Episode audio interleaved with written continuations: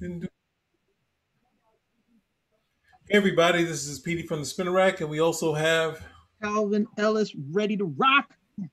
Today it's a very special episode. yeah, it definitely is.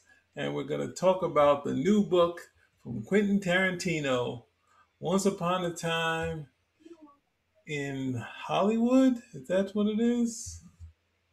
I always mix. I'm always trying to mix that one up. Let's see. In Hollywood. Yep. Once upon a time in Hollywood. I always want to say America, but it's Once Upon a Time in Hollywood. And he's doing the book to give you some bits that he didn't get to use in the film, or else it'd probably be a six to eight hour film. You know, might have to split in two parts like Kill Bill. So um, I think we need to wait, but you want to give us before we get and play anything from this Joe Rogan experience, so we can, um, you know, not attack it, but just point out some things. Do you have any thoughts you want to initially say, Cal? One, uh, one, I'm gonna let everyone know right now. I'm, I make no promises as to whether or not this is going to be attacked or not. so that's number one. And number two, uh, well, Joe Rogan is a Joe Rogan is a fighting aficionado and also a very, you know, he's a uh, self-admittedly a big fan of Bruce Lee. So he has Quentin Tarantino on the show, and they're discussing the scene, uh, the, the uh, scene which created more controversy, I think, than Quentin Tarantino was expecting, as to Bruce Lee fighting uh, this fictionalized Bruce Lee that he has in his movie, fighting the fictionalized bodyguard that Quentin Tarantino created for the film as well.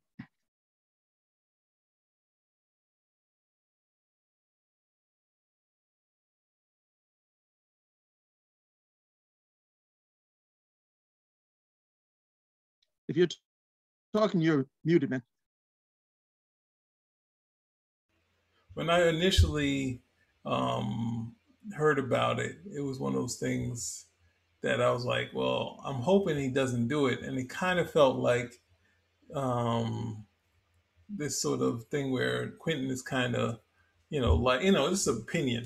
The idea that he really liked Kung Fu, which was originally a Bruce Lee vehicle and David Carradine, you know, became the guy. And then, of course, who is the grand, the great master in Kill Bill, but David Carradine. So this is a thread that you can follow. I don't know if it's you know it's direct, but you know there's something there. He's like deciding that you know, and he says for specific reasons why he's saying what he's saying, which I can't really go along with. But um, we're gonna play this because there's I wanted to hold off for a little while.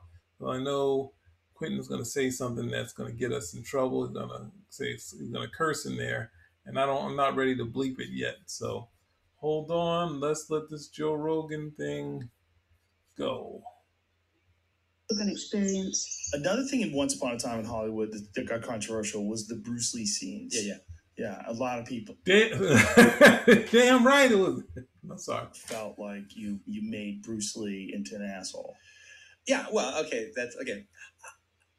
I'm a little hesitant to talk about this because I don't want like this to be the only thing, all right, right. that people pull from from this show. But I figured you were going to bring it up especially because I heard you guys go back and forth on it in a little bit. I mean, where I'm coming from is I can understand his daughter having a problem with it. It's her fucking father, all right? right. I get that. But anybody else, go oh, suck a dick. That's what I was worried of. That that part that is to basically to us right now, where it's just where we, you know, people have a right to, you know, have well, issue with Joe it. Rogan. Hmm? got a problem with it. He's got him on the show, and he's like, "Hey, you got a problem with Joe Rogan? Well, hey, I got something for you. Yeah, get up on this shaft." Well, it's not like you know it has to be. You know, he has. He can't. He can't. I mean, obviously, he could Bruce Lee him right. If turn Bruce Lee into a verb, he could Bruce Lee him like right now and break. But it's like he, you know, he wants him to come back, and obviously, you have someone on your show. You can't. Now, this is going to be very different than um, the Bill Maher clip I have, but I'm not sure we're going to play that but it's like he at least has you, played, huh? Well, you, you, I understand where I mean, because if you had, you would have to have seen some of the stuff that Joe Rogan uh, said before he has Quentin Tarantino on the show, dealing with that particular aspect. And then, of course, you want Quentin Tarantino to have some freedom to speak. Yeah. You know, okay, you know, look, these are what the criticisms are. This is the controversy. What do you have to say about it? And he sums it up with, hey, you know, you know, go over here and go over here and suck one.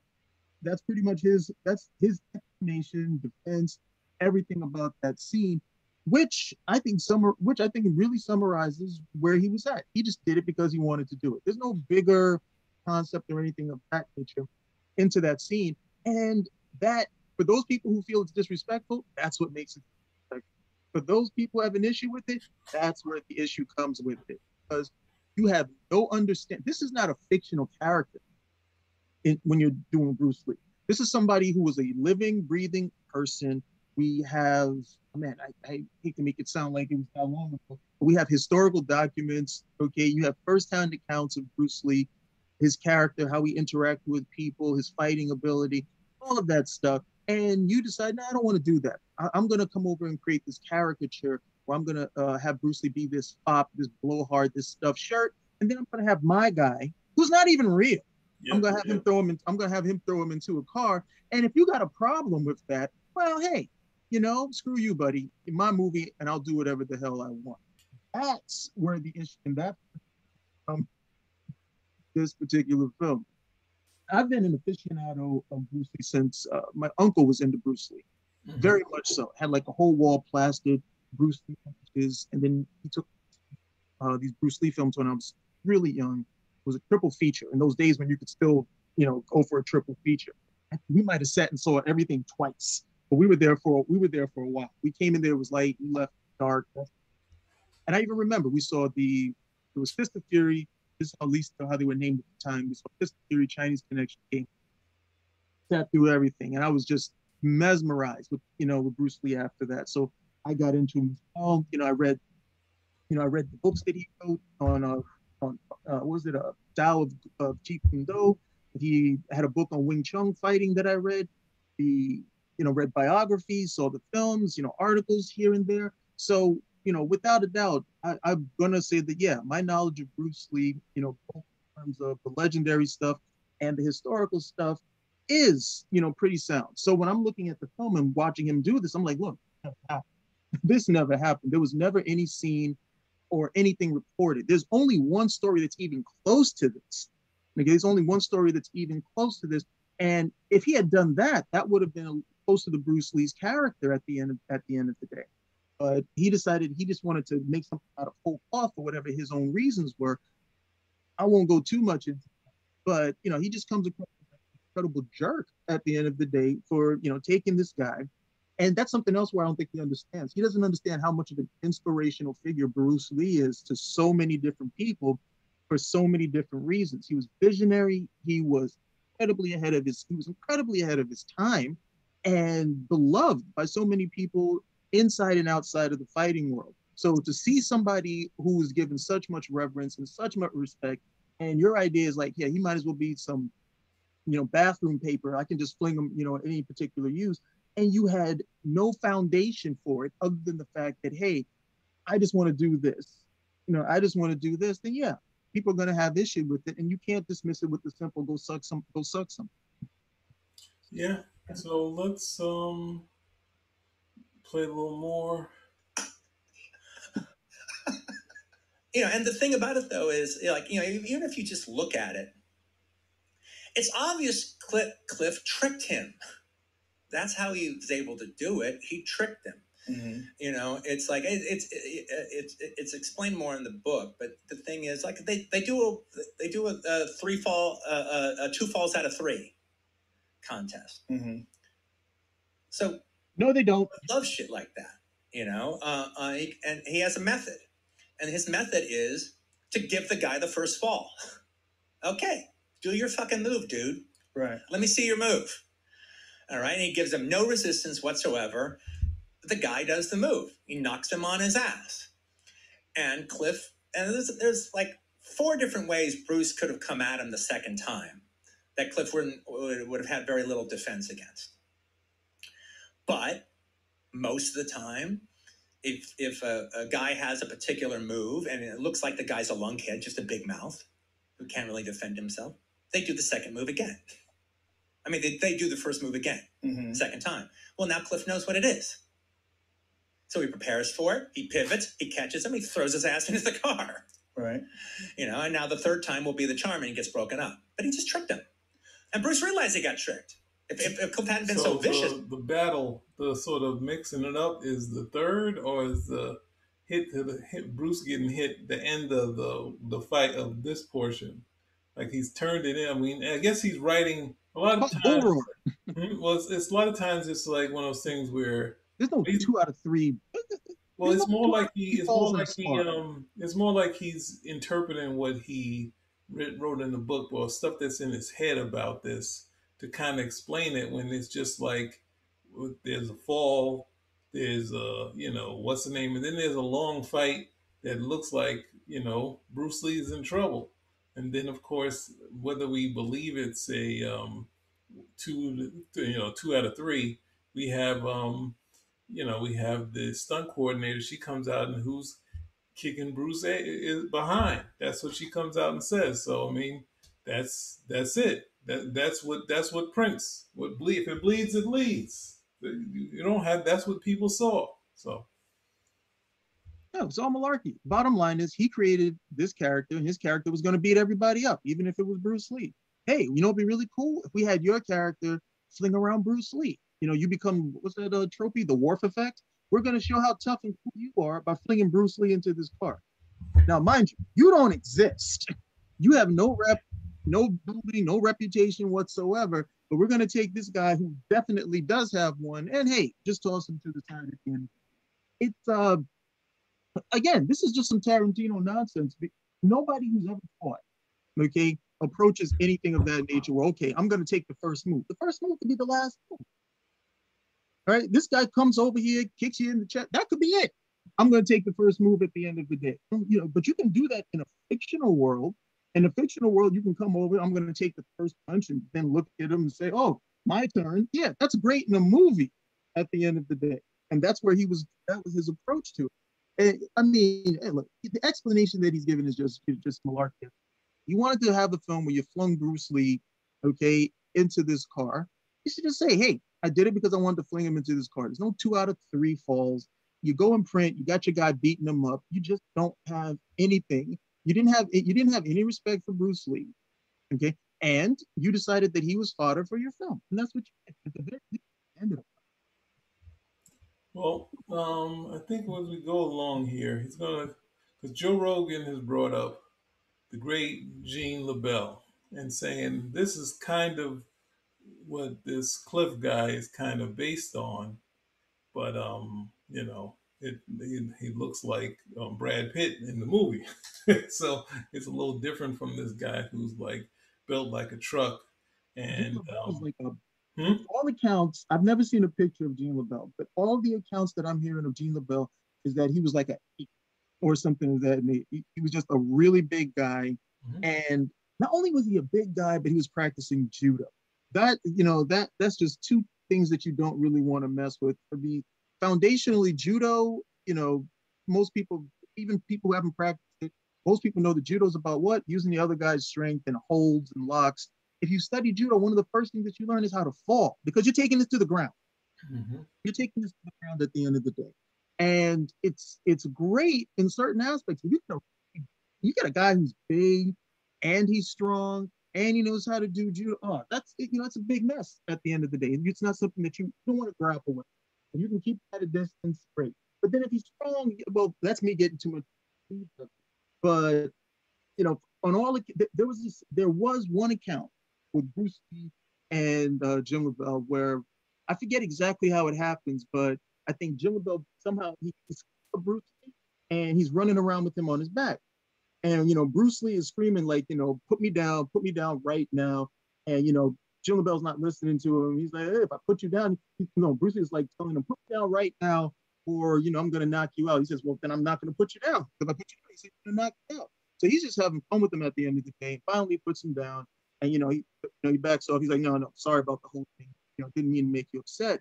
But Bruce Lee also looked at the whole situation and said, for all of the fighting that he was doing, he he had nothing to combat that situation Mhm. that he was he got into with Jim.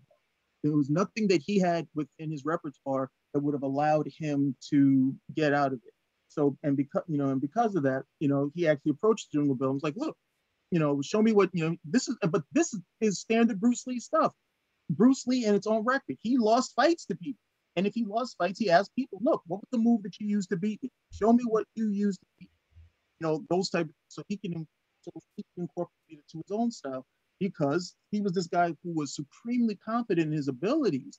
Okay, but he also realized that his abilities were limited. If he saw something that he said, "Hey, this was something that you know countered everything that I've been working on," I want to learn this so I can make certain I can counter it, I can incorporate it. And this is something that he would learn. I mean, at the time with Gene LeBell, he wasn't even doing anything with judo at that time, but you'll get to see some of those moves that he does with judo, like in Game of Death, when he gets to that second level of the pagoda and he's using the locks, he's doing the floor fighting, he's doing some floor fighting with the guy.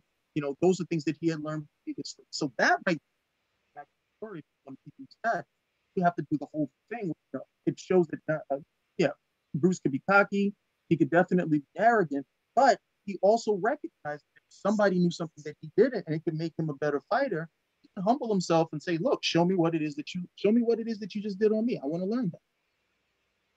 So he's gonna get into the, a little bit of that, and he's gonna do his explanation of how the Gene LeBell Tarantino thing, which is Joe Rogan never brought up in any of the stuff that he said about this. So even uh, appreciated it. Do you know about the history of? Uh, Oh yeah, Gene, and Gene LeBell. Yeah, of course. Did you research that? Before? Yeah, well, I, I've always known it and Right. everything. And like, well, the stuntman hated Bruce Really? on on uh, on on, on uh, uh, Green Hornet. No, it's in the it's in Matthew Polly's book. And before that, I, it's always been known. That's why Gene LeBell was brought on to teach Bruce respect for American stuntmen. Bru- Bruce had nothing but disrespect for stuntmen, and he was always hitting them. He was always hitting them with his feet. He was always tagging. It's called tagging Hmm. uh, when you when you hit a stuntman for real. And he was always tagging him with his feet, and he was always tagging him with his fist, and they and they and they got to be the point where like, no, I refuse to work with him. Really? And he had nothing but disrespect for American stuntmen.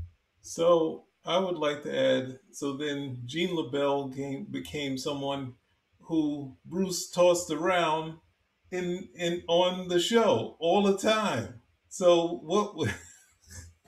would- If this is the answer, he's like bringing in the hero Gene LeBell to like there's videos of him just tossing Gene LeBell around because he's a stuntman. That's what they do. How is how do you bring in this hero, this guy who probably weighed more, could possibly beat Bruce Lee up, and all they do is work together and they become friends. Like it's, it's so ridiculous. Because it's malarkey. He didn't do any damn research.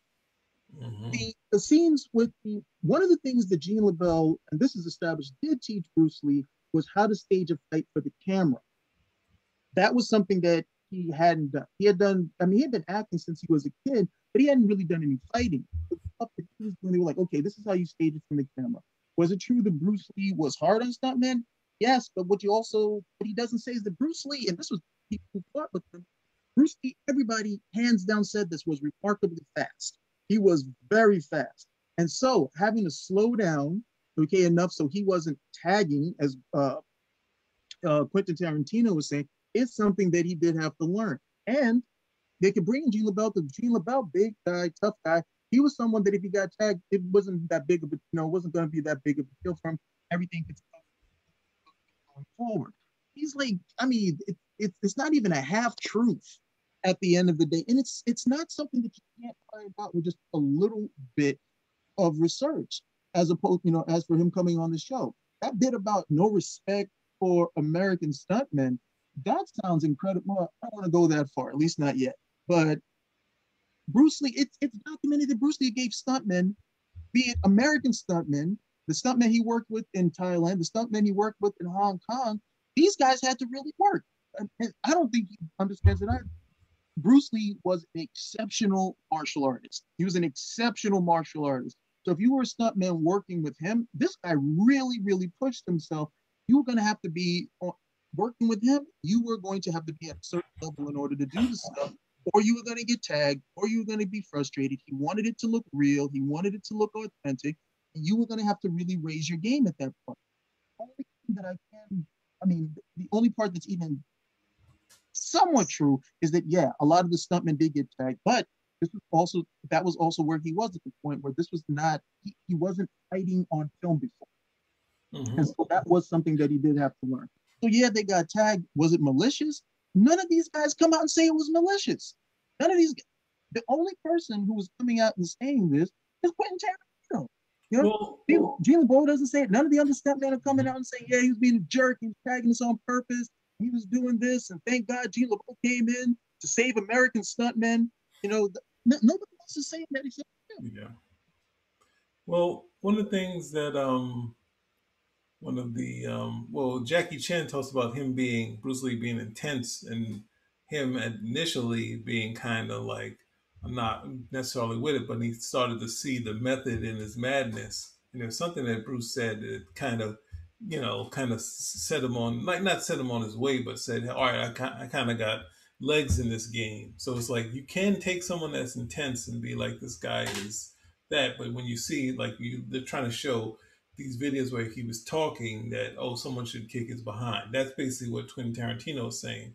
Whereas, yeah, someone like Jackie Chan, that's the thing. I'm, I'm using Jackie Chan, you know, like saying that this guy's intense, and then at the same time saying, hey, I learned from it, and then I took it on to my to what what I was doing.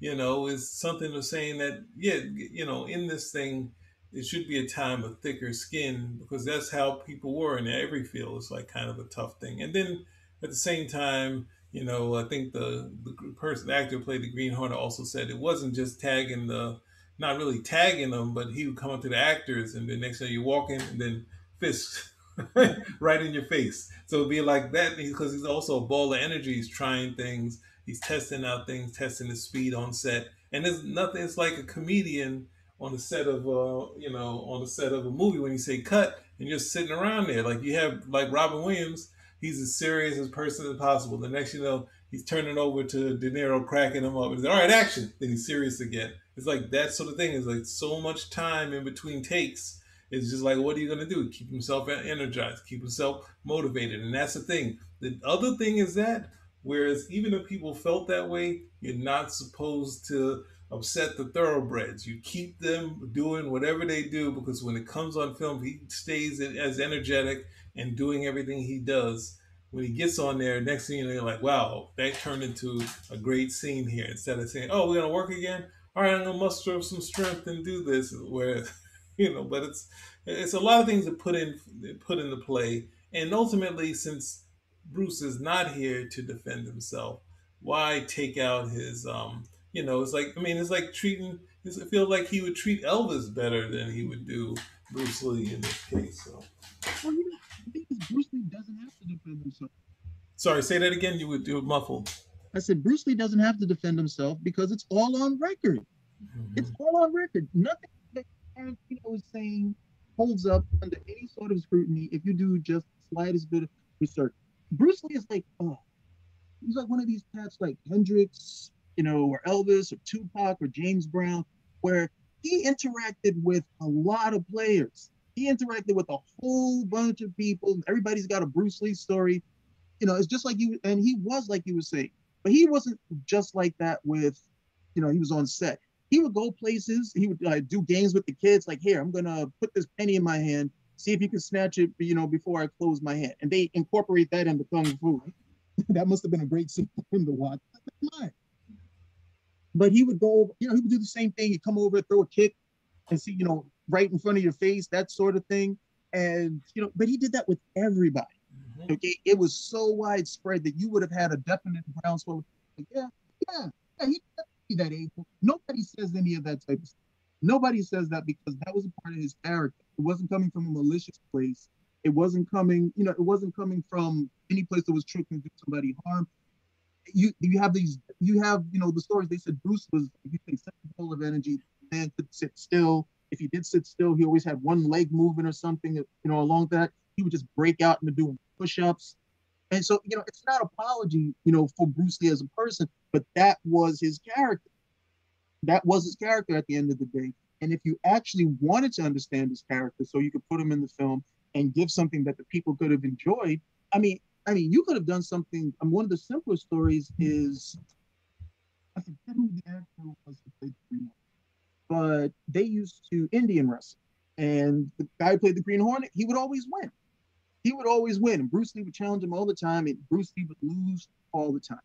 And you know, he just said, "Look, you're not going to win." He's like, "I grew up on a ranch, you know, you know, herding cattle and that type of stuff. I got really big forearms. I'm bigger than you. I'm stronger than you. It's just not going to happen."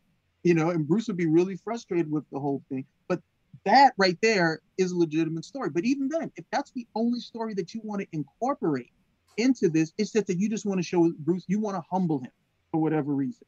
You don't want to. Sh- you're spending the rest of the film showing all of these other historical characters, you know, in more of a three, more of a three-dimensional rounded view. For Bruce Lee, you just want to humble him for the film. He was just a blowhard. There's no way some little five foot seven guy can come over here and beat these guys up. Oh, you can if it's a movie. You Yeah. can if it's a movie, and it's a movie. David Carradine gets kung fu, he magically becomes half Chinese. Why? Because it's fiction. You know, so it's my movie. I get to win, like like all the other cowboys at the end of the day. So mm, That's the thing that they kind of that gets kind of lost as they go along because people don't really understand how the idea that you're the lead, you're the star, and you're almost the you know lead fight choreographer, and then saying, well, why you know like like uh, Chuck Norris saying, you know, you just want to have me in a movie to beat beat me up, and it's like at the same time, you know that you're going to have a career after this because you have the skills, and they're like, well, we need, you know, like, like they say to Michael Jai No, they call Michael Jai White from time to time, and they say, hey, we need a white you, and he sends them guys. He's like, you know, I hate you. Like, I don't, I don't like you saying that. And he'd send them the guys that he knew that you know, white dudes that you know, like had abilities like him, and that sort of thing. You, you're in this thing. You could see the lineage of every sort of, you know, uh, like um, martial artist moving from doing uh, doing a bit thing where they're getting beat up, and the next thing you know, they're doing their own movies. You know, and then if it's successful enough, you got you got a series. You know, so it's like one of the things where it's like you can't always look at it and say, "Wow, this guy he does this movie," and it's like. What else are you supposed to do? That's what movies are. They are these things, but it's just like, hey, this jerk, he he decided to let himself. No, he's also thinking about how to fight. But let's finish this off. We only got a couple minutes. I think there's only one other bit in here. Huh. That's interesting. I wonder what that was about. I wonder what his perspective would have been if he, somebody asked him to explain it. See, Uh, it's like, uh, no, they're just not good enough. They're they're pussies. see, he stepped over I it. wanna He's make not it look agreeing. Okay. He was hitting them to make it look real. Yeah. Yeah. But they don't like that. No. That's No. unprofessional. Well, that is unprofessional, but that's been done before in a bunch of movies by people that people th- say are assholes. Yeah, and but uh, yeah, and well, and yeah, and and um, you know, and actually, somebody else who had a reputation pretty similar to Bruce Lee's in that regards was like Robert Conrad Oh yeah. during that time. Yeah. And you know he did a lot of his own stunts, and he did some really, really gnarly shit. But if you and I've always been a big fan of Robert Conrad, but you know in the stunt community, he was known as Robert. Never met a stuntman he couldn't blame Conrad. Mm. The stunt world is Oh, a he's fighting for the crazy stunt world man. because they're the people that occasionally die making movies. Yeah, absolutely. Which is just nuts. And, and look, and the thing about it is also, Cliff is a hand-to-hand combat killer. Cliff is not real. He is all right. I'm done with this. I can't do it no more.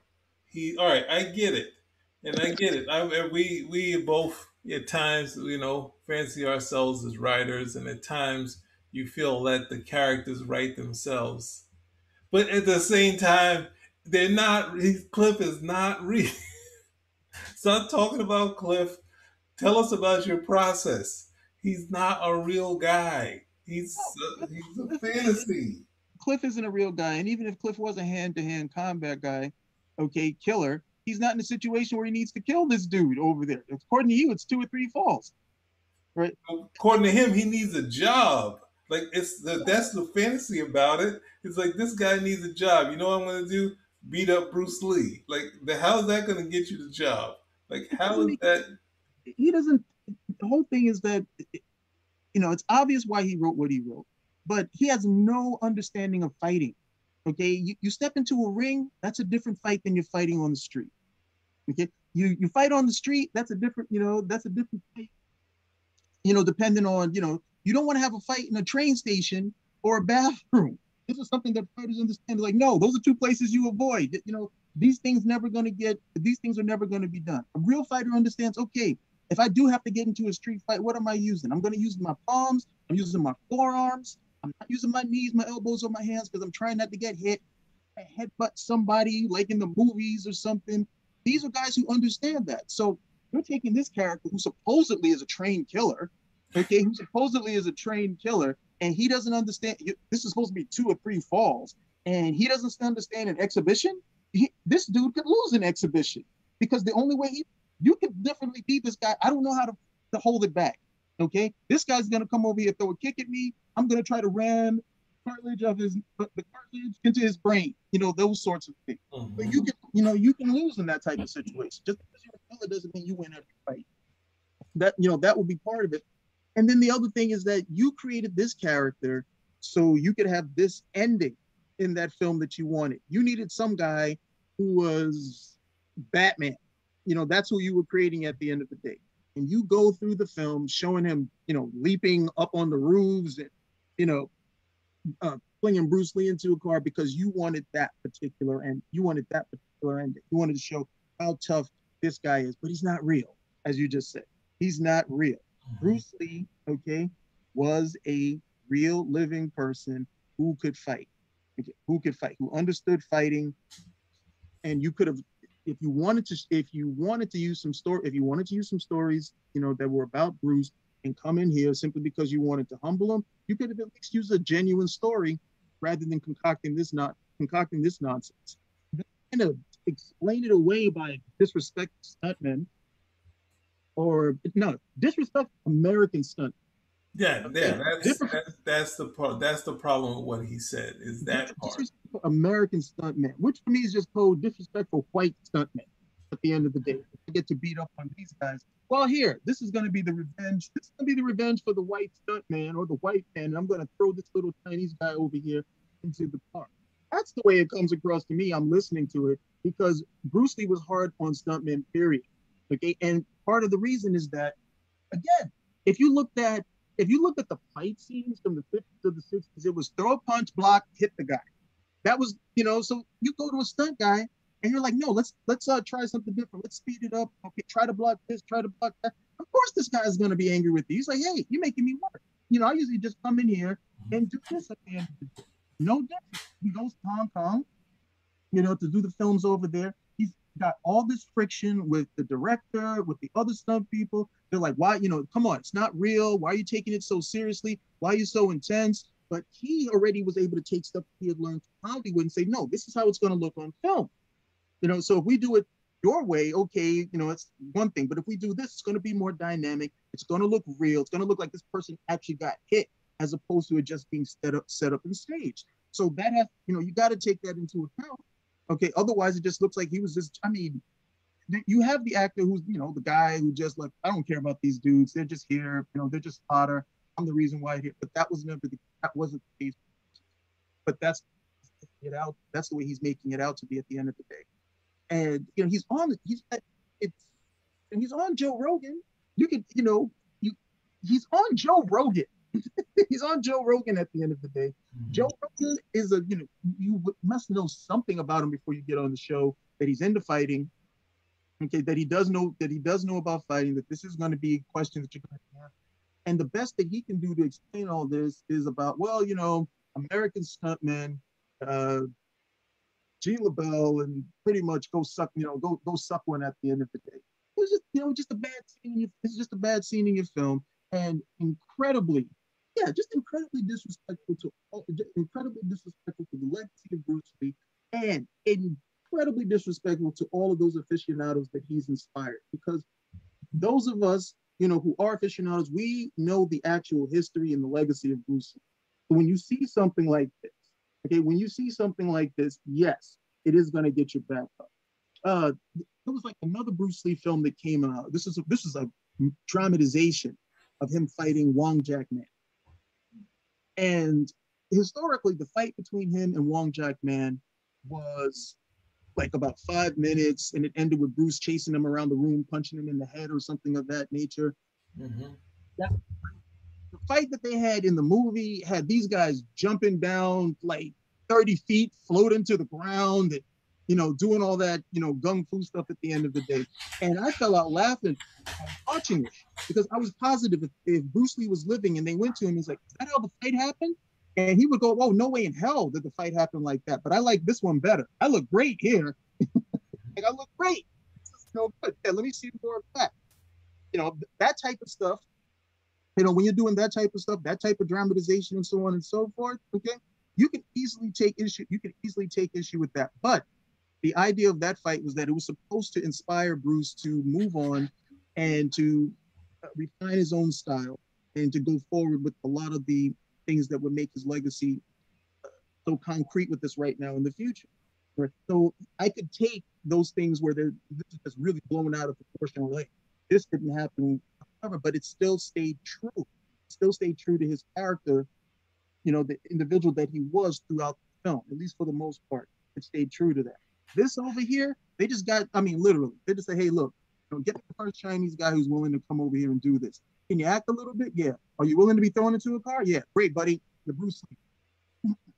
Yeah. So with that said, I was gonna play instead of the clip I was originally planning to play. This I think someone put together of Joe Rogan of him talking about what I feel what happened is that um, he decided to when he took on taking Bruce Lee instead of like you were saying about that other fight that Bruce had, he would take another martial artist story with Gene LeBell and just put Bruce into place because it's about disrespecting someone, taking looking at someone saying, "Hey, you, you know, I could do X, Y, Z to you," and he can't.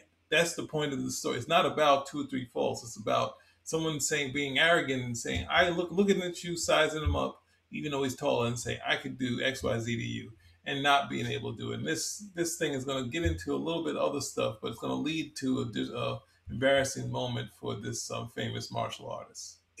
People love to make up shit. I was reading up all, all the shit that Steven Seagal's made up all through his career because there's a whole- whole thing going on right now where Steven Seagal uh, told uh, everybody that Anderson Silva he taught Anderson that kick, Right. which is kind of what he's supposed to do, right? I mean, he's, there's videos of him training with Anderson. Well, fuck it, Anderson barely even speaks English. Yeah. Just run around and tell everybody that you taught him it, and you know what? Anderson's so cool. He'll probably be like, yeah, yeah, he taught me. He's a good guy. I always Steven thought that was just a, him playing a goof. But Yeah, and then he Anderson started played a do- goof. Didn't he a Anderson little, might be didn't he do a a little Wing Chun in the? in Well, the he always does that. He'll do a little like moving the hands funny, and he's just letting you know he's ready to fucking explode in your ready face. to, to kick Yeah. you in the chin. Yeah, that was a ridiculous fight. That was Is ridiculous. But, he uh, really saying that?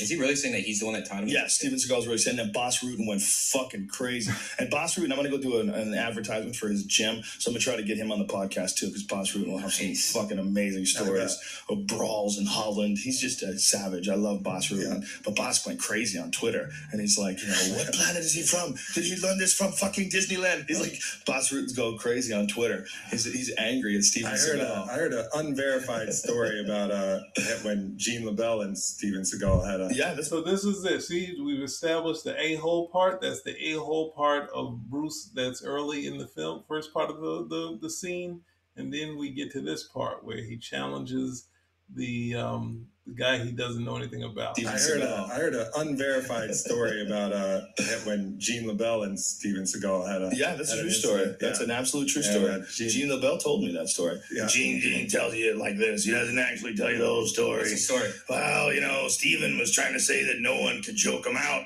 You can't choke him out. He had this move. This move stop you from choking out. So, you know, I was all right, Steven, let's try it. I get him in a headlock there. I get him in the rear naked. And uh, he takes this hand, the free hand, and then you just karate chops me right in, you know, the old sisters. And there's like, you know, the way Gene LeBell talks, Right. he wouldn't even say his balls. He's like the, the nicest guy ever. He would say something like, right in the old Johnson, you know? And then, uh, well, and then I guess he got tired after doing that and he just fell asleep. I guess uh, maybe he forgot to go to the bathroom. So he went to the bathroom then. Oh, that's hilarious. Holy And if you know Gene LeBell, Gene LeBell is like, uh, first of all, he was like one of the original mixed martial artists. He's a, a judo guy that had cage fights, or it wasn't a cage, it was a, you know, um, um, uh, basically a mixed rules fight where he fought a boxer. You know, he fought a boxer with his judo gi on and just took the boxer down and beat his ass. You know, Gene was like he's like the guy that taught Bruce Lee about grappling. You know, Bruce Lee back in the day thought you could just karate kick everybody in the head and that would that was the shit. You know, Right. and Bruce Lee actually worked on a lot of like more effective things like leg kicks and short range techniques, Sure. Wing Chun and boxing punches and stuff like that. But he really wasn't aware about grappling until he hooked up with Gene LeBell. And Gene LeBell's a fucking gorilla. He's just, you know, national champion judo player, and he's just so fucking ridiculously strong. And I'm sure he grabbed that little 135 pound Chinese man Yeah. and had him fucking shit in his pants, going, "Okay, now we learn grapple." Yeah. You know what I mean? You, you had to learn grappling after you fucked around with Gene LeBell. So yeah, this is that using that Steven Seagal bit is kind of what I wanted to say. Using like you know because he's making up a story. So how do you make this more interesting instead of having some ground fight? Because that's what it's supposed to be, right? That's what you know. The best is the the most dangerous stunt person in the world. That's basically what um, Chuck Norris talks about when he first comes to his school and says, "Hey, I, I got to choke you out." and this could you can't learn this until I show you this. So it's like that's what it is. Ultimately, you have to, you know, like he's, you know, glamorizing and making it more, you know, no, he's making, you know, he's just taking away, as you said, he's taking away from Bruce's mystique by using this this lame character that's supposed to be a stuntman. The job of the stuntman is not to, all right, I'm to secretly beat you up and kill your chances of getting a job. That's what made the thing really a once upon a time. It's like this is a total fantasy. Like how do you eh, try? You know, he's out of work. Somehow you respect the other pretentious actor, the white dude, and then you're going for a job and you're like, I can't take this Asian guy yapping, so I'm gonna beat this. I'm gonna beat him. I'm gonna beat his ass now. So it's like, look at this kind of a split where he can't get any work and he's like working with another actor who they portraying Bruce as pretentious and total arrogant asshole. And um, I you know what? I'm gonna just beat this guy when it seems like he can be humble while this other guy is saying, "Hey, you know, I can't, you know, I can't do anything for you. I can't give you this job, and you know, thanks for being there for me, but you know, this this is kind of it, you know, and that's the other thing. And they're not gonna hire me for anything, you know, any more action sort of thing. So you're out, bro. And it's like, okay, I'll, I'll take it. I'll take that on the chin. It's like my other job. No, I'm not going to do this. Oh, because he has a history of being a stuntman that beats people up. Yeah, this is a total fantasy.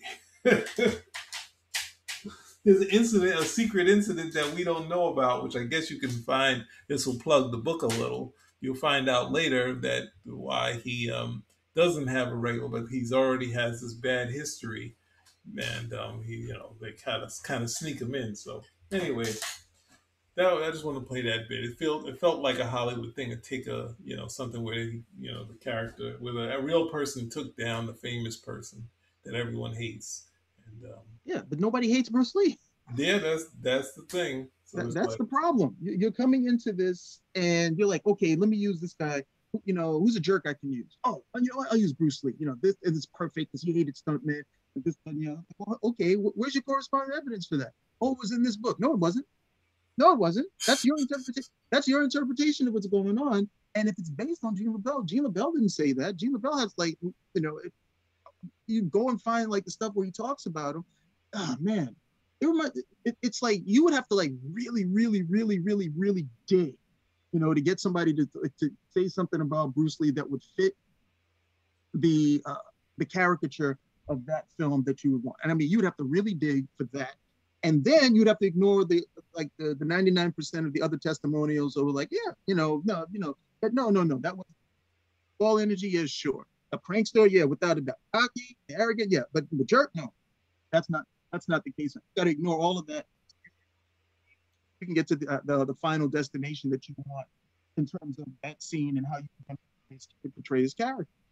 It's, I mean, because I, I know at that time where this would have been, this is like around Green Hornet time. I mean, Bruce Lee had learned Wing Chun, but he had also learned he had, he was all he had also won like a boxing tournament Mhm. when he was still back in when he was still back in Hong Kong. So he did know how to box. He did know how to box as well, and that was one of the things that made him because he was already mixing style at that time.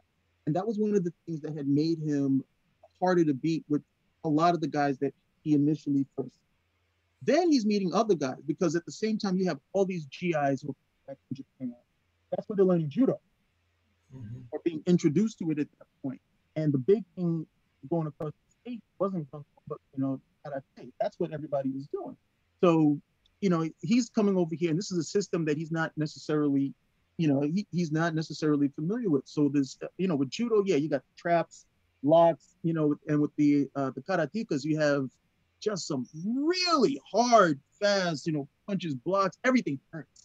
You know, I remember like one of the first times I fought this dude who was like really into, you know, karate, and you think of movies or something, and I threw a punch and the guy blocked, and it like my whole arm went numb because even the even the blocks hurt, you know, that type of stuff. And he was like, oh my, you know, goodness, you know, wasn't what I was expecting at all. But this is where th- this is he's still like a few years away from Jeet Kune Do and like all the stuff that he would have uh, that he was going to learn and apply later. So I'm looking at it at that situation right there. But even then, he wouldn't have gone over. He wouldn't have gone over there and kicked. The chest. And if he did kick the dude in the chest, okay, that probably would have been the end of the fight because historically, Bruce Lee, even though he was five seven, this was a guy who was still very very strong for his size. Mhm. This was a guy who could he could curl 80 pound dumbbells. He was working out with a 300 pound heavy bag. You know, he was very fit, very strong, but he also wasn't going to go in there and say, well, look, I'm going to do all this, blah, blah, blah. He set them up for stuff that he knew that he could win. He wasn't going to come over here and like, six foot, you know, heavier than me. I'm going to come over and do this. He's like, no, why don't you try to hit me? And he knew they would never be able to hit him because he was too quick. I'm going to do this. Okay. I'm going to punch and I'm going to punch right at your nose. And as fast as I throw it, you're not going to be able to block. Count with me. One, two, three. I'm going to throw it on three. On three, I'm going to throw the punch, and you're still not going to be able to block. And he would do it all the time. I've done that because I understand the, the, uh, the technique behind it to the point where you can throw that. So he would have set him up in that way if he wanted to do it. Those are things that you could have put into the. Those are things you could have put into the film, but the idea was never. The idea was never to show any of that. It was just just to belittle Bruce. Yeah, it's uh. So before we get out of here, so this is the book that he's putting out here for Once Upon a Time, Hollywood, a novel by Quentin Tarantino. Ultimately, as far as always with the movie making itself, there's always something interesting in there.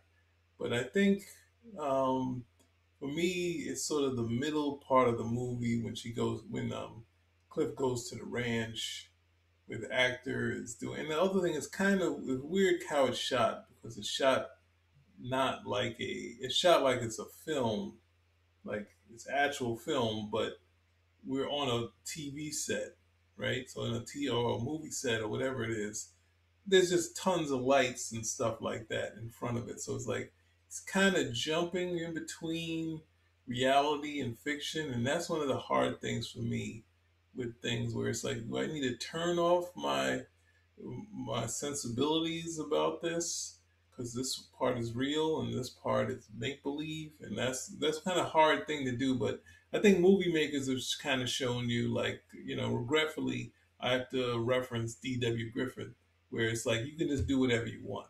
You can throw out um, history. You can make up your own heroes out of people that weren't heroes, and you can just do whatever you can. Sort of uh, like clay, and you see that sort of tradition, and it does. It's across the board as far as filmmakers. It could be even towards you know like a Spike Lee, where you just sort of mold the clay into it. The you know the romanticism of, of film, which comes from D.W. Griffith, romanticizing you know the birth of the Ku, the Ku Klux Klan. So it's like this is some of the traditions of it. Now it's okay to take something like you were saying about the Bruce Lee fight, and for you, you're like, no, I can't buy into this. I'm looking to see the real fight, and then it's action because it's like this means something to you as a fighter. For like they're looking for the audience and saying we need to add all this extra stuff and do all this stuff, and some of the people are like, yeah, that's cool. But it's at the same time, it goes for you know some of these things it's I mean it's, it's a tough subject. So to kind of do this sort of thing is kind of I don't know. It's just one of those things where I guess I could just say the movie didn't necessarily work for me, but um, and then there's other aspects that pushed me away, and then I see this middle part, the middle hour, and I'm like, well, this is kind of a movie I could watch. This, but then it kind of goes left, and then of course we we kind of forget that um, Leonardo DiCaprio was in there in, in the first place. His, part, maybe they could even cut out most of his scenes and him be like a like a walk on, and then we got a ninety minute movie. but anyway, that's all I got to say about this. Any words from you? Anything else you got for this? Yeah, close. It's it's it's it's remarkably difficult. Well, the, the director, the writer's job to get me to suspend this at the end of the day. And when you deal with the character, if you deal with a character that's iconic, something that is very universally known, uh, you know, say like uh, Superman or or James Bond, and you decide, well, I'm going to make some really big universal changes. Okay, they need to be really good because people already have an expectation of this character where they're not going to have with the with the new with the new character. But that would be hard for even somebody like John Wick at this point because there's been so many films about him. You're going to have certain expectations with a character that has that really solid core at the end of the day.